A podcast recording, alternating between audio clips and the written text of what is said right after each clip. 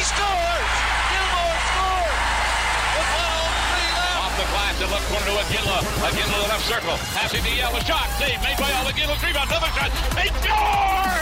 The Flames win it! Yeah, baby! They score! And the sea of red erupts. Flames Talk starts now on Sportsnet 960 The Fan. Here's Pat Steinberg and Aaron Vickers. All right, we are underway on this Tuesday, August 15th. Flames Talk is back for a couple of weeks. Steinberg Vickers along with you. Welcome to the Sports Drive. Brought to you by Calgary Lock and Safe. Did you know Calgary Lock and Safe also fixes doors? If you have one that needs, it, visit calgarylockandsafe.com slash doors. Yeah, Steinberg and Vickers coming at you from our Doug Lacey's Basement Systems downtown studio. We're available on Apple, Spotify, Google, Amazon, or wherever you get your podcasts. In just a few minutes, we'll uh, say hello to Torie Peterson from CalgaryFlames.com, talk some Flames prospects. Also, it's been almost two months since we were all at the draft in Nashville, which is hard to wrap your head around. That Already? more than a month and a half has passed since being in uh, being in Nashville. But wanted to to get some thoughts from the a behind the scenes standpoint as to how Craig Conroy and Jarome Iginla's first draft went. We'll uh, do that with Piz in just a few minutes. Jason LaBarbera, Flames goaltending coach, going to join us in uh, a little while as well. But uh, I guess as uh, we'll kick things off with with a little bit of news that I think a lot of people have um, tied to the Calgary Flames, and I just wanted to get your thoughts on this quickly before we uh, before we bring in Torie. But um, Red Wings make a trade today. They acquired Jeff Petry, and I saw a lot of people, whether it be even a little group chat we're in, or a lot of people on social media, immediately tying that to, oh, geez, the Red Wings acquire Petry. That takes them out of a potential Noah Hanifin trade, or makes them less likely to be a team that goes and gets a guy like Noah Hanifin. Do you see it that way? Do you did did that cross your mind immediately, or when you saw people make that link, did you uh, what did you think? I don't necessarily think it precludes the Detroit Red Wings for being one of the teams in on Noah Hanifin. And I'm not saying this from an insider perspective or anything. When we talked yesterday about what has happened in your absence, what hasn't happened in your absence, and talked at length about Noah Hanifin, there were two teams I was kind of looking at. Remember, we ran through the list. There's like eight teams over the cap. There's another 15 that have a million or less. And there's another, anyways, long story short, 75% of the league couldn't take on Noah Hanifin's contract purely as a for futures deal. Right. Buffalo and Detroit are two teams that could. Detroit still can, even after this uh, Jeff Petry move. And I'm just looking at who they have currently on the roster. And yes, they've got eight defensemen up, according to Cap Friendly. Jared McIsaac, I don't think, is necessarily a legit threat to play NHL games this season with the seven that they've already got, unless they run into injury trouble.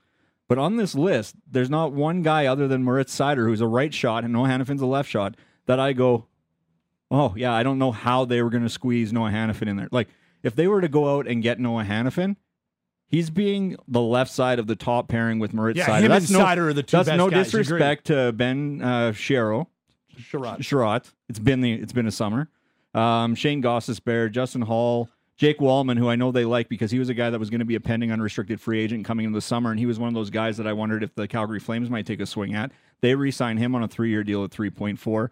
Olli Maatta, I don't think is necessarily scaring anybody. And then you have the addition of Petry, who again is a right shot. So if you look at their left shot defenseman, there there really isn't one that I would go, oh, that's Noah. That's going to preclude any Noah Hanifin move. If the Detroit Red Wings are still interested in adding what, in my opinion, would be a top pair defenseman, Noah Hanifin fits the bill.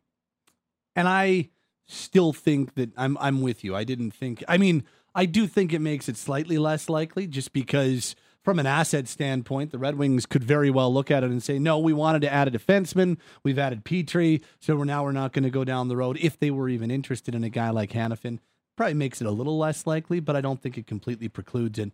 And and so I just wanted to start there because I saw a lot of people talking about that on social media, and a lot of people uh, wondering if if that means that it's another destination uh, that that Hanifin might not end up in if they're able to trade him between now and you know whether it's the start of the season or or sometime early on in the year. Does it drop the urgency from a Detroit Red Wings perspective? Perhaps. Potentially, yeah.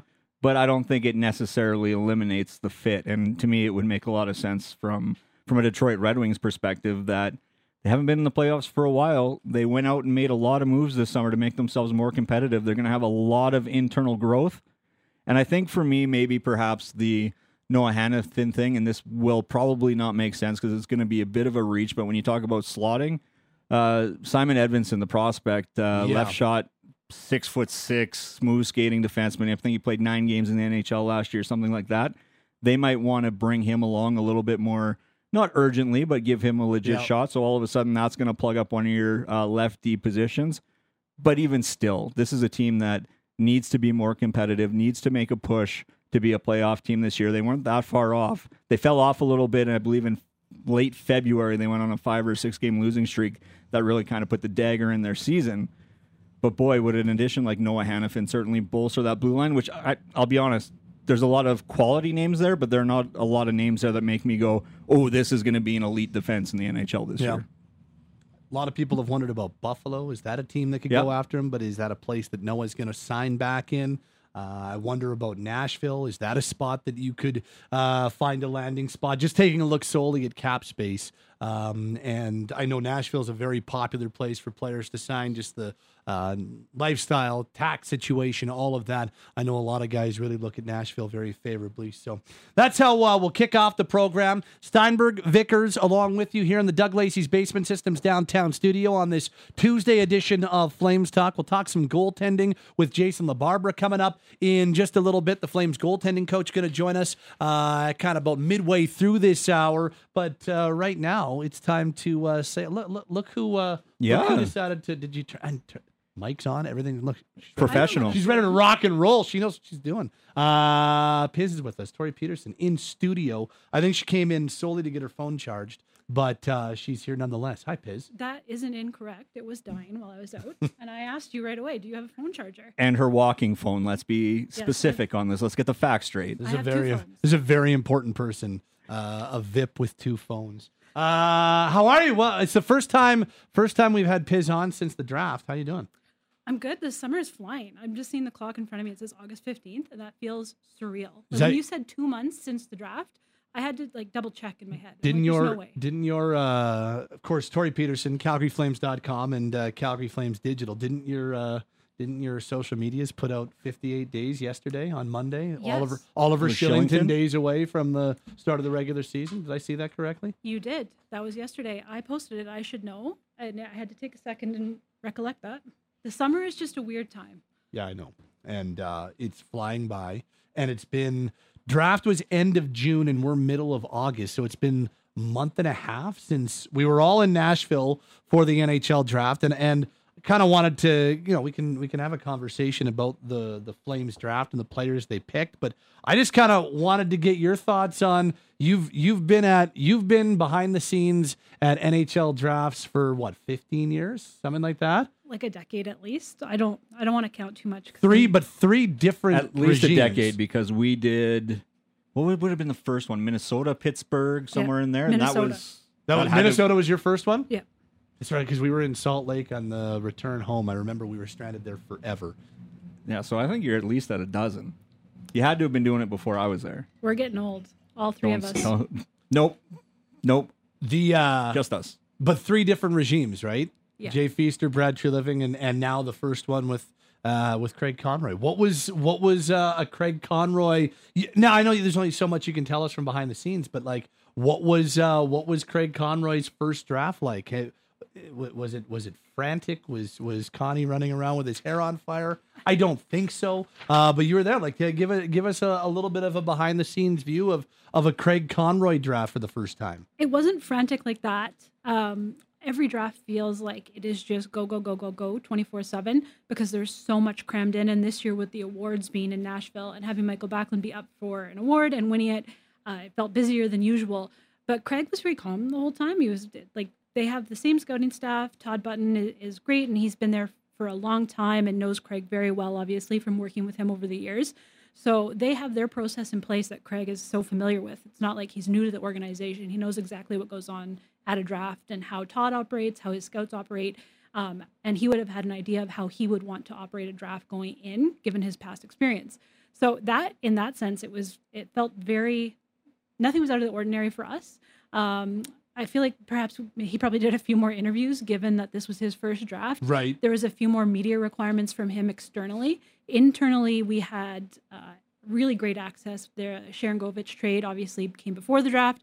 Uh, being there with him and having him to be able to speak to that right away was great.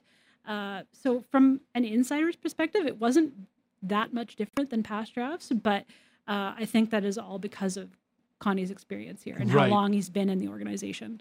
So what was it like? Because I remember coming down to the team hotel to do a few interviews, and all of a sudden, and I knew Jarome was back with the organization. We'd interviewed him on this show, and he we, we knew that this was going to be his first event, kind of first big event as a member of the Flames management crew. But then I remember him walking by me, and I'm like, oh geez, there's Jarome Iginla. And not just that it's Jarome Iginla, but Jarome Iginla in a Calgary Flames golf shirt and a pair of Calgary Flames shorts. And I was just like, geez, it's been too long since I've seen him wearing that that logo somewhere on him. And to see like it was just like, geez, it, it just felt right seeing Jarome stroll through the team hotel wearing Flames colors. What uh, what was it like having Jarome as part of the management crew for the first time at a draft? I think for Jarome, this was a really eye opening experience. He hasn't been to the draft as a member of an organization before, and he probably doesn't really remember his draft that well anyway. Like it was in the 90s, right? So it's everything has changed since then.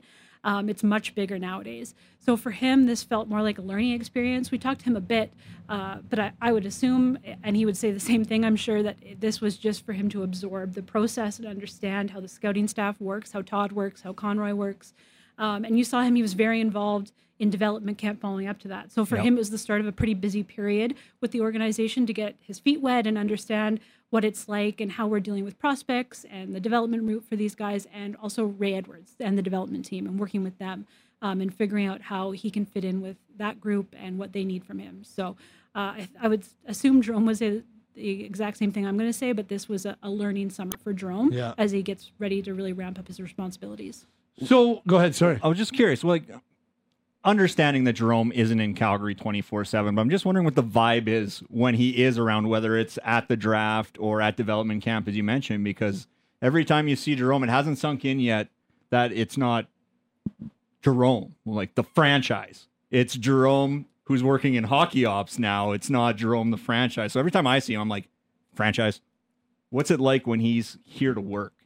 Uh, I think you saw from the prospects and especially at development camp, or sorry, at the draft, uh, the photo of Jaden Lipinski shaking his hand with the mouth wide open, like he could not comprehend that he was shaking hands with Jarome Iginla in that moment. Uh, I think it, for a lot of us who've known Jarome over the years, including when he played here, um, it's a little different. Um, I, I, for me, it's just another member of the hockey ops staff now. But for the prospects and the players drafted this year, you can see the excitement that they get to work with someone they grew up watching and idolizing. He's not that far removed from them, and they're being able to learn from this guy who they've idolized. Like that is such an incredible experience for young players to go through. And at development camp, he was very, very hands-on, talking with kids after practices, going over things that he thought that they could work on. Um, so for them, I think this is really beneficial. And I think having him being in he's mid 40s now, he's not that old. He's not that far removed from the game. He still looks, Looks like, like he he could could play. play. Yeah, he's like Marty Gelinas, right? Like you look at him, you go, "Oh, that guy could play. Yep. Like he could play competitively." Um, that's a huge bonus for the organization to have him there and being able to provide that feedback to players who are not that far removed from him. Probably still rips at 95 miles an hour, too. Yeah, I could see that.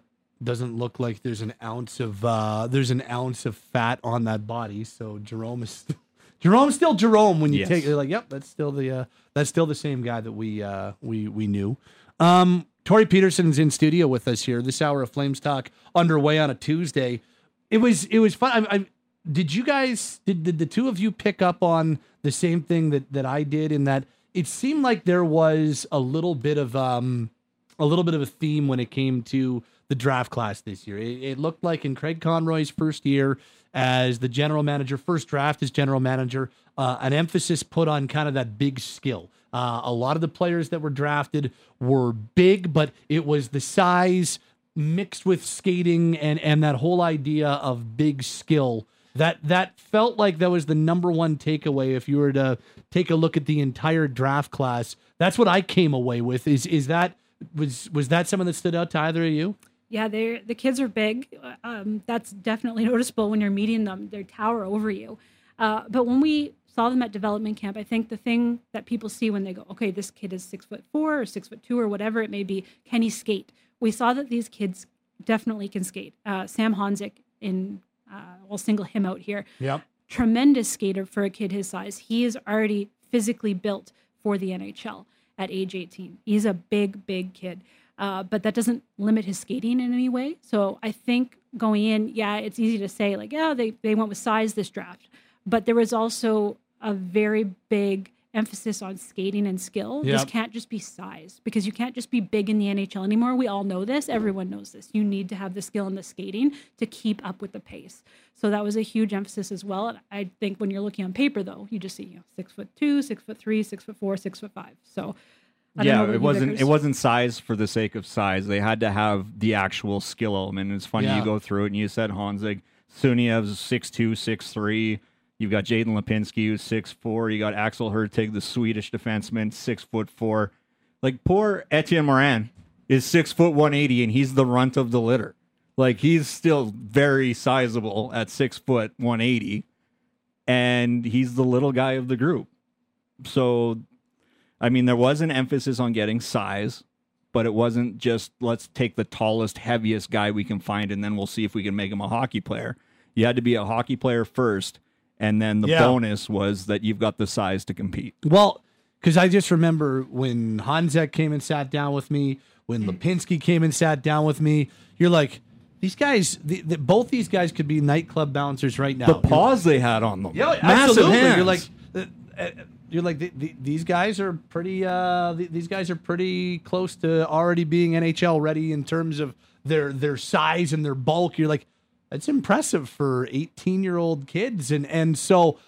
I just I, I came away from I, I came away from it then listening to the different scouting reports and, and Piz as you say yeah it wasn't just because they were big but there was I, I think there was definitely an emphasis on having that skill and and size mix and and even talking to Craig over the years I know that's always been something that he's been very very adamant about. Not that the Flames needed more or less of it just like that's always been something that he's really big been a big fan of. So I, I don't know if I was super shocked that in his first draft that's the type of player that they really seem to covet and that they went after with their six picks. they're well-rounded players. You can't, like we had mentioned, like you can't draft size just for size. That's just not a thing you do anymore. you can't go Hugh Jessiman in 2012 and expect that to work. 2012? No, 2003. 2003, yeah. Ugh. Former uh, Abbotsford Heat. Was he Abbotsford Heat? Yeah, Hugh Jessiman played in Abbotsford. He did. Yeah. But not before being Huge- drafted by the New York Rangers and becoming the last member of that draft class to play Ever an play NHL a game. game. And I think he only played like five or six or something like that. You can't do that anymore, though, right? The, the pace is far too high to have a guy who can just kind of lumber through and maybe make it in the AHL at that speed. You can't do that anymore because you're limiting your prospect pool. And Craig is very well versed with this organization's prospect oh, pool, yeah. obviously. And he knew what needed to be added to it as he was going forward. And having a well rounded mix of players was a necessity. Do you? I, I let's talk about Honzek specifically because coming out of development camp, it was him and Coronato that I think most people were buzzing most about uh, in terms of the way they looked, and just watching Honzek shoot it and watching how quickly that puck flies off his stick, and you're like, okay, there's there's not a lot that you can evaluate. At least for me, not I'm I'm not a skilled hockey evaluator, but I've gone to enough development camps that I'm like, okay, you probably kind of you can't really get a huge gauge on what a player is from a development camp, but one thing that you can usually be pretty confident about is if a guy's got an NHL looking shot, and that's exactly what Honzek's shot looked It'll like. rattle your ears as you stand by the glass. Holy. And and so we talked about physically, dude looks like a man. Guy shoots it at a high level. I know that the and, and Vickers were gonna Vickers and I were gonna talk about this on this show today anyway. Um, so I wanted to bounce it off of you.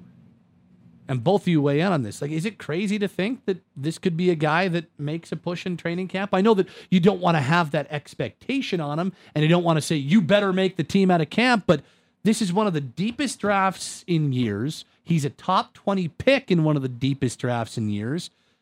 Is it completely out of the question? Should we be limiting a guy like Sam Honzek and saying no, no, he's clearly going back to Vancouver. That's the only place that he's going.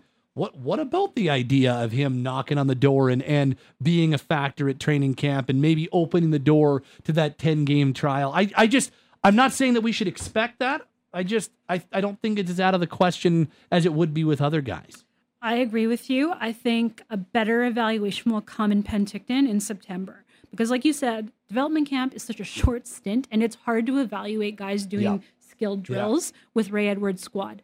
They're working on a development plan for these kids. It's not necessarily to show off to us what they can do. Yeah. We get a little bit of a glimpse. Like you said, the shot is obviously NHL level already at age 18. Um, the size is already there, but I think for all of us who are looking ahead to, is this a guy who can push for a roster spot? I don't think it's fair to say that until seeing him against his peers in Penticton, other top prospects, seeing how he plays, where he slots in in that group, and then going from there. Because if this is a guy who comes into Penticton his first year in the organization and blows the wheels off that rookie tournament and is our best player there, then hey, maybe there is a shot that this guy's a dark horse coming into camp and can really push for a roster spot at a young age.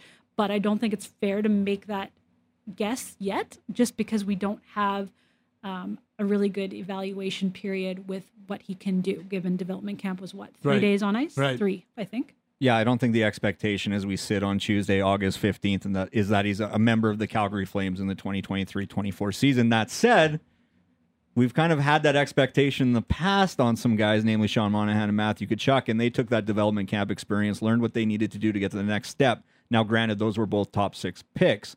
Now, I, what I'm more curious about, and you kind of alluded to it, Pat, a little bit there, that I'm curious where you stand on the debate of does he get games? And how many. And this will hinge to what you said, Torie, is he's got to come in and blow the doors off of rookie camp. He's got to tear it up in Penticton. And then he's got to show in main camp that he can maintain that because we've seen a lot of guys over the course of the past years show really well in Penticton, do well in the rookie situation, and then sort of fizzle out a little bit when the big boys come into camp and it's for real now. So he's got to show it through all those stages. But I'm curious that if he does, does he get NHL games and how many? It feels like just knowing what Craig Conroy has said all along about wanting the team to be a little bit younger, and there are some roster spots open potentially. Yeah, I mean, you have a ten game trial. I don't, I don't think that you do it just for the sake of doing it. But if you have that trial, and I remember, I remember Matthew Tkachuk is the last guy, Right. and that would have been seven years ago now. But Matthew Tkachuk's the last guy that came right out of his draft year and made the team out of camp. And we weren't sure if he was going to last the entire 10 games until you saw him play in the NHL. You're like, okay, well, this guy's clearly not going back to junior hockey. And and so it's been a little while. I think Juuso Valimaki was he made a push, if I remember correctly, in his first training camp, but eventually got sent back to Tri City as one of the later cuts. It's just been a long time, and and I think that with him being physically more mature than a lot of guys that the Flames have drafted in that same area in that kind of 15 to 25 range where they've picked in the last four or five years. I think that he's more physically ready to push than a guy like Pelche was or a guy like Zary was. Or so I just I, I I wonder about it, and I just think it would be a cool story if if that's something that we're talking about two or three weeks into training camp. yeah, I don't think you gift him any games. You don't just volunteer him games. If he doesn't earn it, he doesn't get it. But I do think that there's a value of him getting games as an education tool to show him where he is in his journey, whether how close he is, and that can be a motivating tool, or how far he is, which can certainly be a motivating tool as well. So I think there's a value there, but it's not a situation where I think you can just gift him games for the sake of him discovering how close or how far away he is. And preseason will be a great, great springboard for that as well. Like you mentioned, you're in camp. It's one thing to go through drills in camp, but seeing him in preseason games, especially those later ones, if he remains in camp and has a really good showing,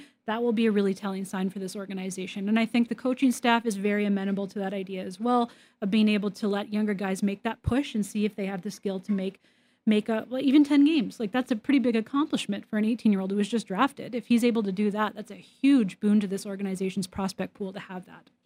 Um, any uh, you the the one guy before we uh, and and I can't let Piz leave without uh getting a World Cup thought from her, but the uh the one guy that we did not get a chance to talk to in Nashville was uh was Suniev, and you did you you were able to get a little bit closer to him. Uh, he's a he's an interesting player. He's uh he's he's we don't know as much about him.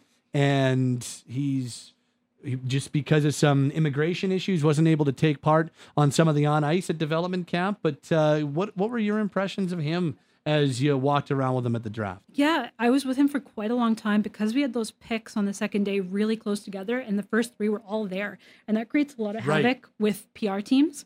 So oftentimes we'll need because they're going through this gauntlet, and you don't have someone. You need a member of the organization to take them through. So we we split up the duties, and I was with Suniev, and he is a, a very polite young man, well spoken. Um, had a really incredible year in Penticton. If you look at his stats, they fly off the page at you. Uh, offensive- 45 goals, 90 points in 50 games. yeah, like that's it. That's some pretty good numbers. Really good numbers. Yep. That's what you like to see in a forward. So he uh, he's headed to the NCAA this year. Um, so we'll be able to get a small glimpse of him this year. Hopefully, make it out for a game or two, depending on our travel schedule. Uh, but he was he's a really intriguing prospect because the, obviously the offensive skills are there. Um, I have only seen a bit of his clips from Penticton.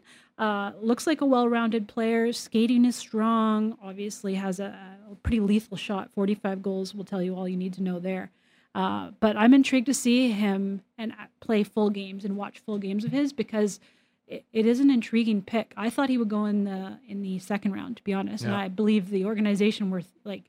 I know how jacked up. Conroy was to get him in the Yeah. third They, round. I believe, were debating him and Morin at the same spot. Went Morin based on need, and then Suniev was available to them as the next pick. So they were visibly over the moon at the tail end of the draft Yeah. that they were able to get both players. They could not Conroy, and I know every GM says that. Well, you can't believe the guys were there, but you can visibly see the excitement when it's very genuine that they could not believe they managed to snag him in the third round. Uh, okay, so you'll be. Uh, it's uh, here we are. It's Tuesday afternoon as we're talking. Uh, so you'll Wednesday morning you'll be up at 4 a.m. Right? It's 4 a.m. Calgary time for Yes. semifinal two. Yeah. Australia England. Yes. The- 4 a.m. tonight. Winner tomorrow. plays Spain. Right? Yes. Which I watched this morning. So I'm like, I'm really lucky. I don't really get jet lag when I travel. Um, knock on wood here.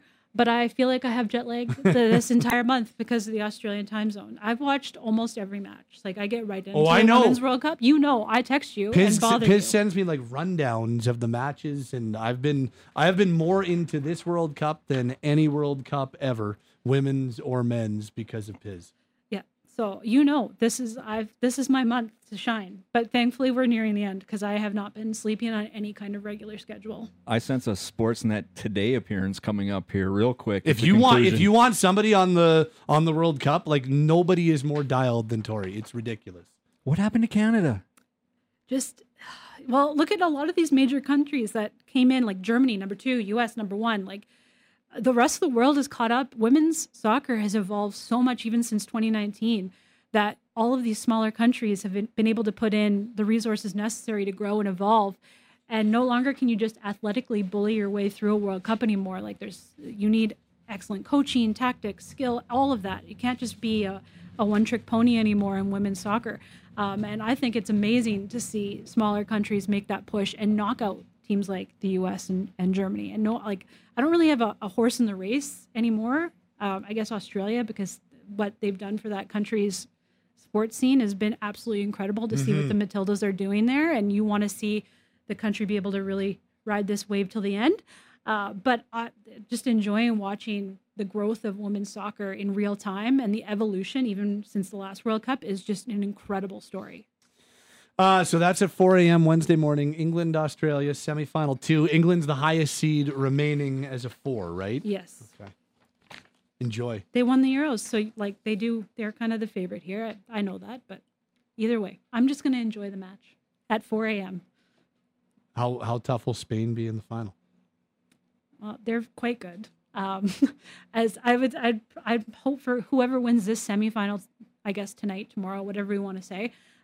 I would hope that they beat Spain, but you never know. Spain is quite good. So you're just anti-Spain. I'm not anti-Spain. For all I the just, listeners in Spain right now, at Torie Peterson on Twitter. yeah, don't give out my handle.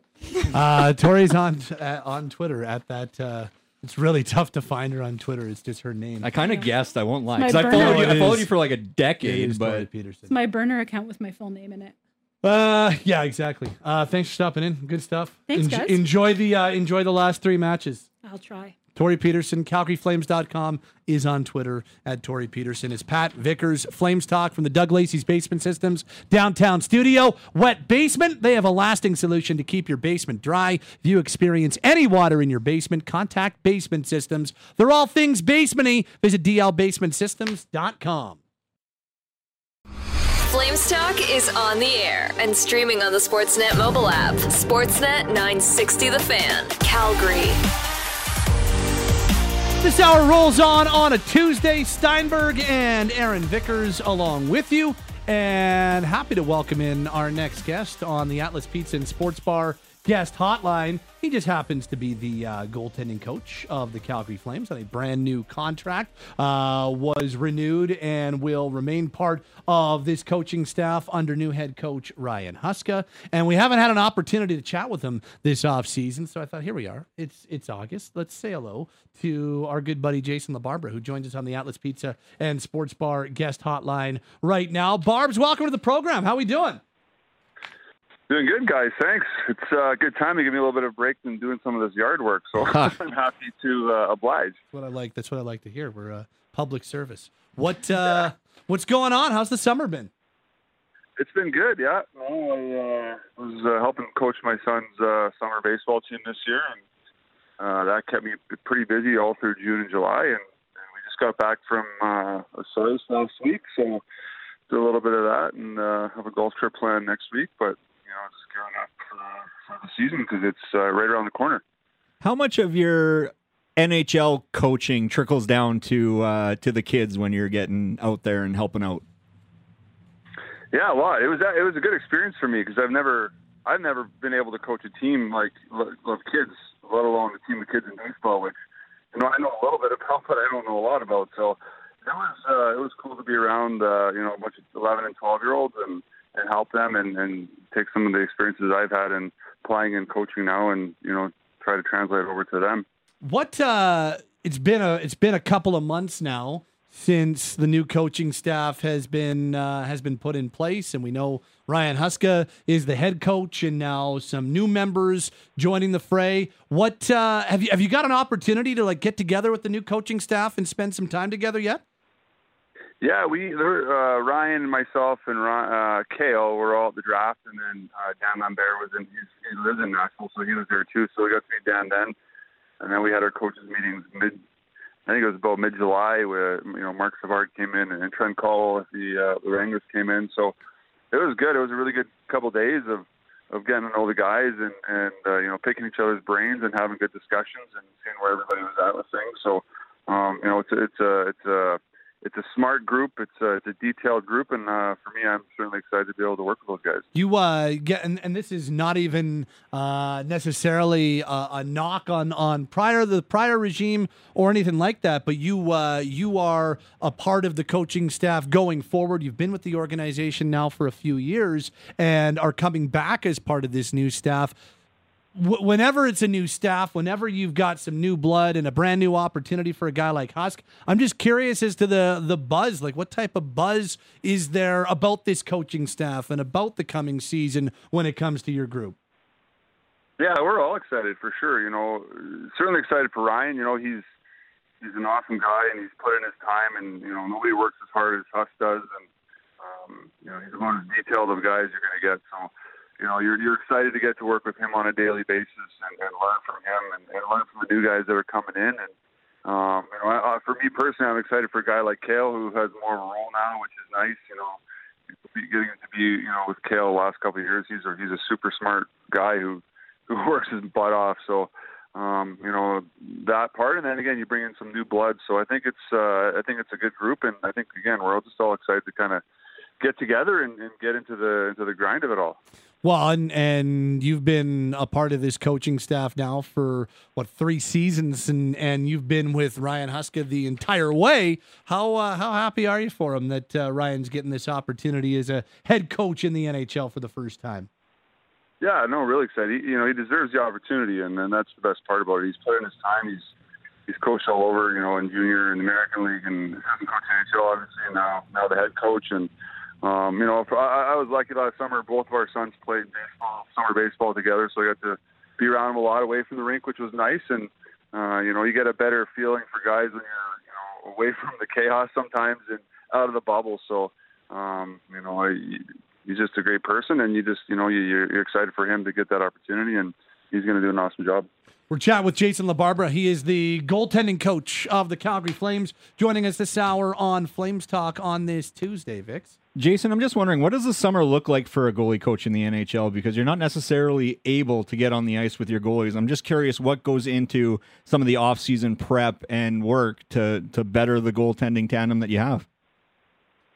Yeah, I mean, for the first little bit, you kind of leave them alone. Um, you know, you let them go home and be with their families and let them get away from things for the first couple months, and then as the, as the summer starts to roll around, uh, you know, you check in here and there, you send text messages, you give them a shout, quick conversations, those kinds of things. Send them as the summer goes along. Send them some video, some things of um, you know good stuff throughout the year that you saw, things that you know, things maybe that you want to pick their brain on and touch on, uh, maybe some adjustments you want to make and uh, to start the year, and um, you know, you just kind of you kind of go from there, and then once they get here, you you know you get on the ice with them and, and, and work with them again and and uh, you know just get them get them excited to get back playing again because you know they've been it's, it's been a long time off for a lot of us so uh, you know everyone especially the guys you know they're they're at home and uh, once they get back here and get back around the guys and stuff that energy level picks up and they're all again like I said they're all excited to come back. We spoke to Craig Conroy. He joined us uh, at uh, the Targets for Kids event, which was, I want to say, four or five weeks ago now. And Craig came and sat down with us. Was, that? I said, You didn't say hi to me. I was there. Oh, that I we did not. We we must have. I we were sitting right there. Yeah. I, you didn't. You didn't say hi to us. Con, Connie came right up and sat down with us. We I, we didn't even we didn't even see uh, head nor tails of Jason. That's Jason an awesome event, by the way. That's a that's a super cool event. It is. Was that your first time? Uh, I did it a couple years ago before COVID, and I was like, wow, that was really cool because I've never I've never shot um, skis like that before. So it was. I'm like, I, if they do that again, I need to go back. So yeah, it was uh, it was cool. Yeah, it would have been nice if you would have come say hi to us, but I, I get it. He was a celebrity there. He's got other things to do. You see, you see enough of me during the season anyway, so you don't you don't need to come say hi. Um, and, and I, I mentioned that because Craig was talking about having an opportunity to chat with Jacob uh, Jacob Markstrom and how fired up he said Jacob was and how dialed in he is and how excited he is to get back. We all know that Jacob was not happy with the way last season went. We all know that it was a frustrating year for him. But you know what what is your account of of Jacob Markstrom's headspace? What are you picking up when it comes to how dialed in for the coming year Jacob is? Yeah, no, he is for sure. I mean, like eh, from last year, I mean, everybody was frustrated. It was a frustrating year for every single person in that building. So, um, you know, as a goalie, you know, especially someone as you know Jacob's stature, he's going to put a lot of that on himself, and and that's part of what makes him, you know, a top guy in the league. So you have those high expectations of yourself, and you know, he didn't feel like he met those expectations, obviously. And like I said, as a group, none of us felt obviously you know met, those expectations. So, um, you know, again, you get away, you get away from it, and you, you sort of ponder things and think about stuff and think about different things you can do better. And, and I think that's what he's done. And um, you know, he re- realizes he's got to come back with a bit of a chip on his shoulder, and that's all part of growing as an athlete. And, and you know, again, being a top guy in the league. And um, I have no doubt that he'll he'll come back to camp and uh, again with a bit of a chip on his shoulder, ready to go and prove himself, prove it again that he's you know again one of the top guys in the league. The um the mental side and the the, the competitive side and, and how how he prepares himself.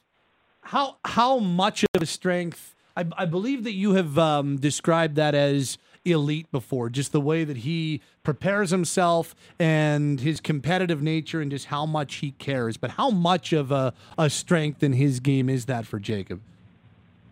It's it can it, it can go both ways. It's a fine line, right? Like you you appreciate that about guys that are you know again elite athletes. They they like I said like I said they hold themselves to a higher standard. They put a lot on themselves, and um, but at the same time you you, you could when it's not going your way, sometimes you, you try to do too much. And I think not only Jacob, but just any whether it's a goalie or athlete, golfer, football player, whatever it is. That sometimes you, you see look at the Jays right now with their hitting. Like you can see they're all pressing because they're all trying to you know do it all in one swing and, and that's just not how it works so um you know when you when you do that to yourself uh it's almost like a self sabotage, and, and and you know you're you probably like subconsciously you know you're doing it, uh, but it's hard to get out of it sometimes. So you know, it's uh I think at times he you know he, he did that to himself last year, and again, like I said, we all do that to ourselves. Um, you know, but I think it's a, it's a learning lesson, and he learns from it, and that's again that's part of what makes him is what makes him elite is he does do that, but there is a fine line of not going across the line and uh, making it that much harder on yourself. Well, I just one of the things that I said a lot last year as as the year was going along, and have certainly uh, talked a lot about since the season has come to an end, is that you take a look at elite goalies over the last 10, 15 years. I mean, I take a look at uh, Jonathan Quick has had a couple of down years when he was at his very best. Henrik Lundqvist, Carey Price. I just take a look at, at, at top goalies in this league, high end goalies in this league, and every once in a while, I'm Connor Hellebuyck had it. There's there's a down year, and, and for whatever reason, it's tough to get that year back on track. But when you have a track record of a certain level of play for three, four, five years prior to that down year, most times goaltenders are able to get back to that. And and that's one of the things that I'm subscribing to or or kind of pushing uh, others to subscribe to when it comes to Jacob Markstrom um, because he he did have a proven track record prior to this year. It, it was a frustrating year. You just said it but that doesn't mean that what he did before the four or five years before just goes out the window right Oh, 100%. Like you, you, said it best. Like your your career track record is, um, like he's proven himself for a reason, right? So that just doesn't go away.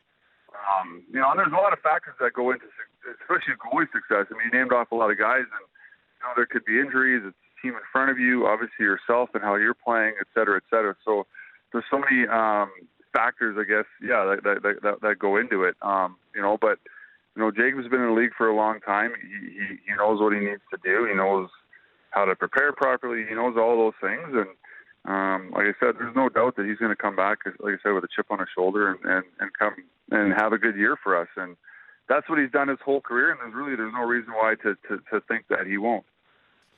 What what's your role when it comes to a guy like Jacob specifically? You know, what, what uh, and and we'll talk about Dan and Dustin as well, but now, those are younger goaltenders. Those are goalies that are still finding their way in pro hockey. Jacob is an established pro. You know, he's not that far removed from being the runner up to the Vezina Trophy. So, what is Jason LaBarbera, the goaltending coach? What's what's your role with Jacob? How much? Like you're not reinventing his game. You're not telling him. Uh, you're not. You're not telling him how to play the position at this point in his career. So what? What's your role with a guy like Jacob? Well, no, exactly. You're you're you're maintaining is the biggest thing. You're maintaining their emotions, maintaining their energy levels. Um, you know, trying to maintain their game as best as you can with whether it's goalie skates or your team practices or video. Um, you know, we have lots of conversations. Um, you know, again, I was lucky enough to play for a long time, so there's a lot of things that I, you know, go back to from from a former player's experience. Um, you know, and that's that's the biggest thing is is like I said, you're just you're trying to keep them emotionally level. It's hard because it's such a long season. There's so many up and downs, and the season can be a roller coaster. Um, you know, and that's that's kind of your role is is, is, is and your job is is really just try to maintain all that stuff for them. And it's there's certainly days where uh, you you almost need it for yourself as a goalie coach too, because there's a lot of highs and lows to it as well. Uh, you take a lot of the brunt, you take a lot of the heat for it too. Um, you know, but as for for me with Jacob, that's a, that's a big part of it is is just trying to maintain all that stuff. Jason, I'm curious about this next answer to this question because, as you mentioned, you are a former goalie, not just a goalie coach, but you've played the position. You played games in 12 NHL seasons, uh, 10 AHL seasons under your belt. Do you want him coming back remembering the fire from last season, or do you want him to have taken the summer and completely wipe out the 2022 23 season from his mind? I think it's like anything. You have to have a little bit of balance to it. I think there's lots of things you just got to let go and, and, and forget about. Uh, but there's some things for sure you can grab onto and, um, you know, whether it's physically, uh, technically, or emotionally. So uh, I think it, it's good to have a little bit of that, a little bit of that uh, fire, I guess, you know, in the sense of like, hey, I didn't have my best year. Uh, it pisses you off, but you don't want it to encompass everything, yeah. right? Um, so there, there, there's a there's a balance to that. I think it's I think again, I think the elite guys, the elite athletes, they they're able to find ways to compartmentalize a lot of stuff, but also keep stuff in the back of their minds that helps motivate them. Um, you know, I think that's important. Jason LaBarbera, Flames goaltending coach with us. Couple more with Barb's as we continue on this hour of Flames talk. You know, I was thinking as as as we're having this conversation, we're talking about uh, Jacob, and then you've got Dan and Dustin, and and the last goalie to start a game for you in the Flames was Dustin Wolf, and picks up that win in Game 82 against the San Jose Sharks, and then he goes on. We we know that he ends up winning goaltender of the year, and then he becomes the uh, first goaltender in the American League to win Most Valuable Player since Jason LaBarbera did it uh, when he was in the American League. Did you uh, have you and uh, have you and Dustin talked about that at all?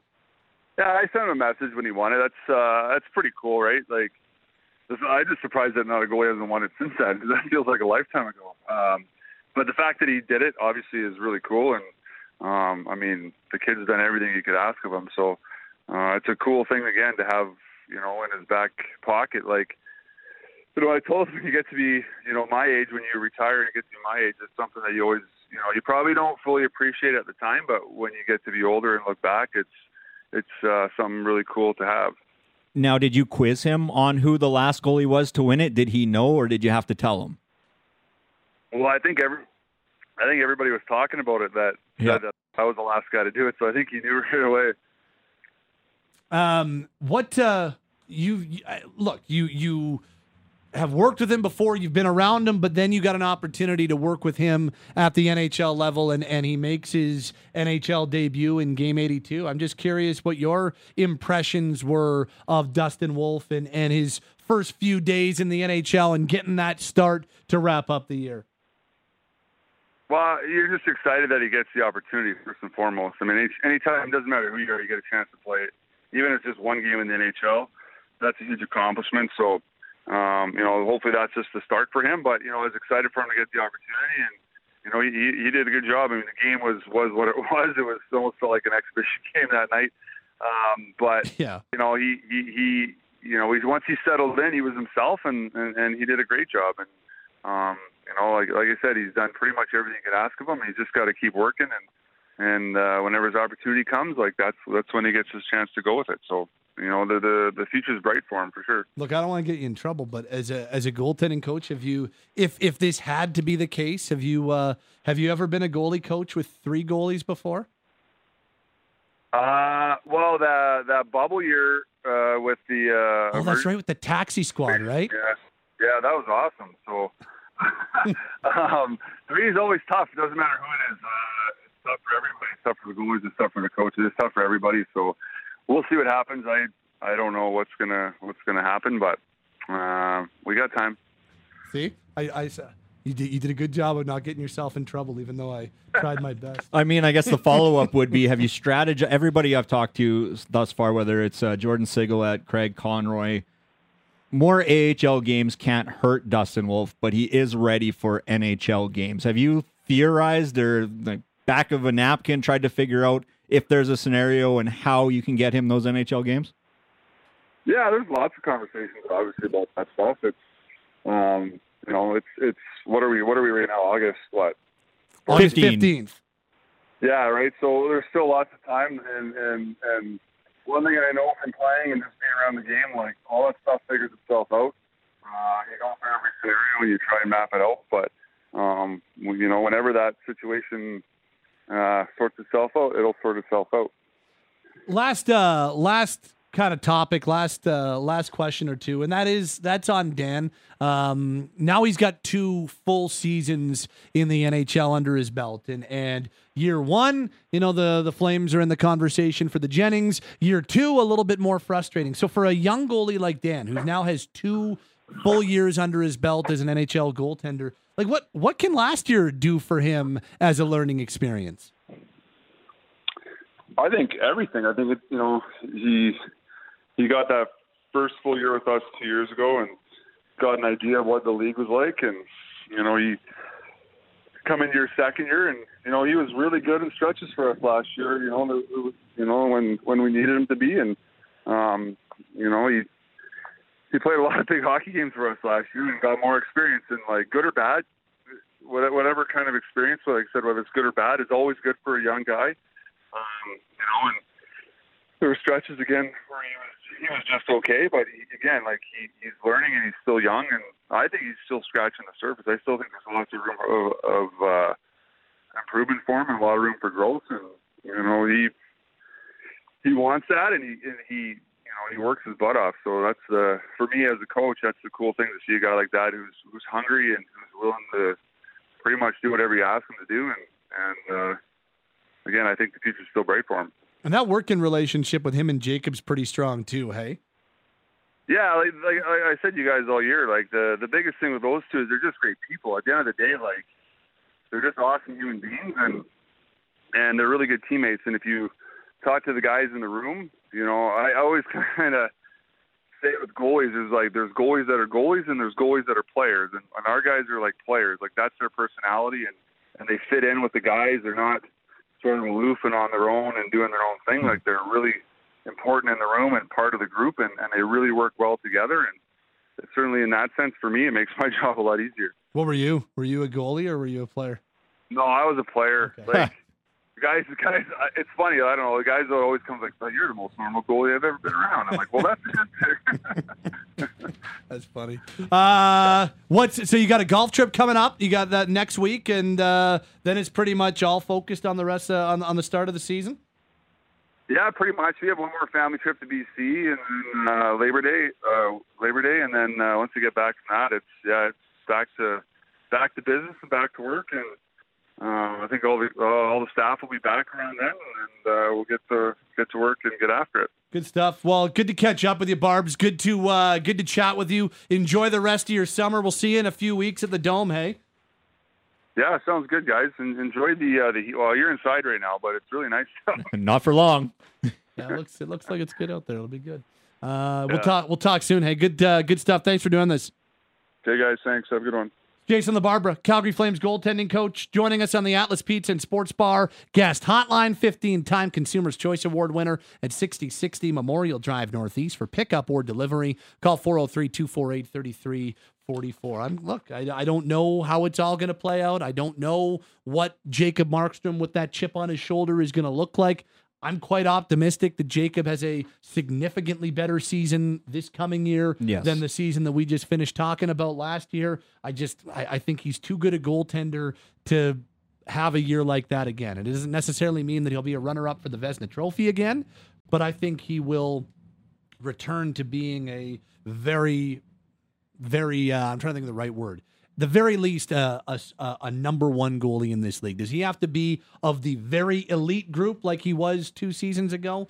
Not necessarily, but can he return to being a number one in this league? Yeah, I, I- I really do believe that. And that's what the Calgary Flames need. If you want to throw out last season, and to, to be fair, throw out the Vezina season because those are the high and the low. He's still about a really 9 12 goaltender. And if you can get that save percentage, if the Calgary Flames would have gotten that save percentage out of him last year, they're well into the playoffs. So if you can get him back to that spot, the Calgary Flames will be in a good position. I'm also curious about the wrinkles. What does another year of progress for Dan Vladar look like? Is Dustin Wolf able to steal significant crease time? These are some very curious questions I have as we get closer and closer. As you mentioned, August 15th, we're not that far off from rookie camp, Penticton, then main camp. Then before you know it, it'll be the start of the season in October. He's Aaron Vickers on Twitter at AA Vickers. Our producers, Cam and Taylor. My name is Pat. That'll start to wrap us up this hour on Flames Talk. And uh, this hour has been the Sports Drive, brought to you by Calgary Lock and Safe. Did you know Calgary Lock and Safe also fixes doors? If you have one that needs it, visit calgarylockandsafe.com slash doors.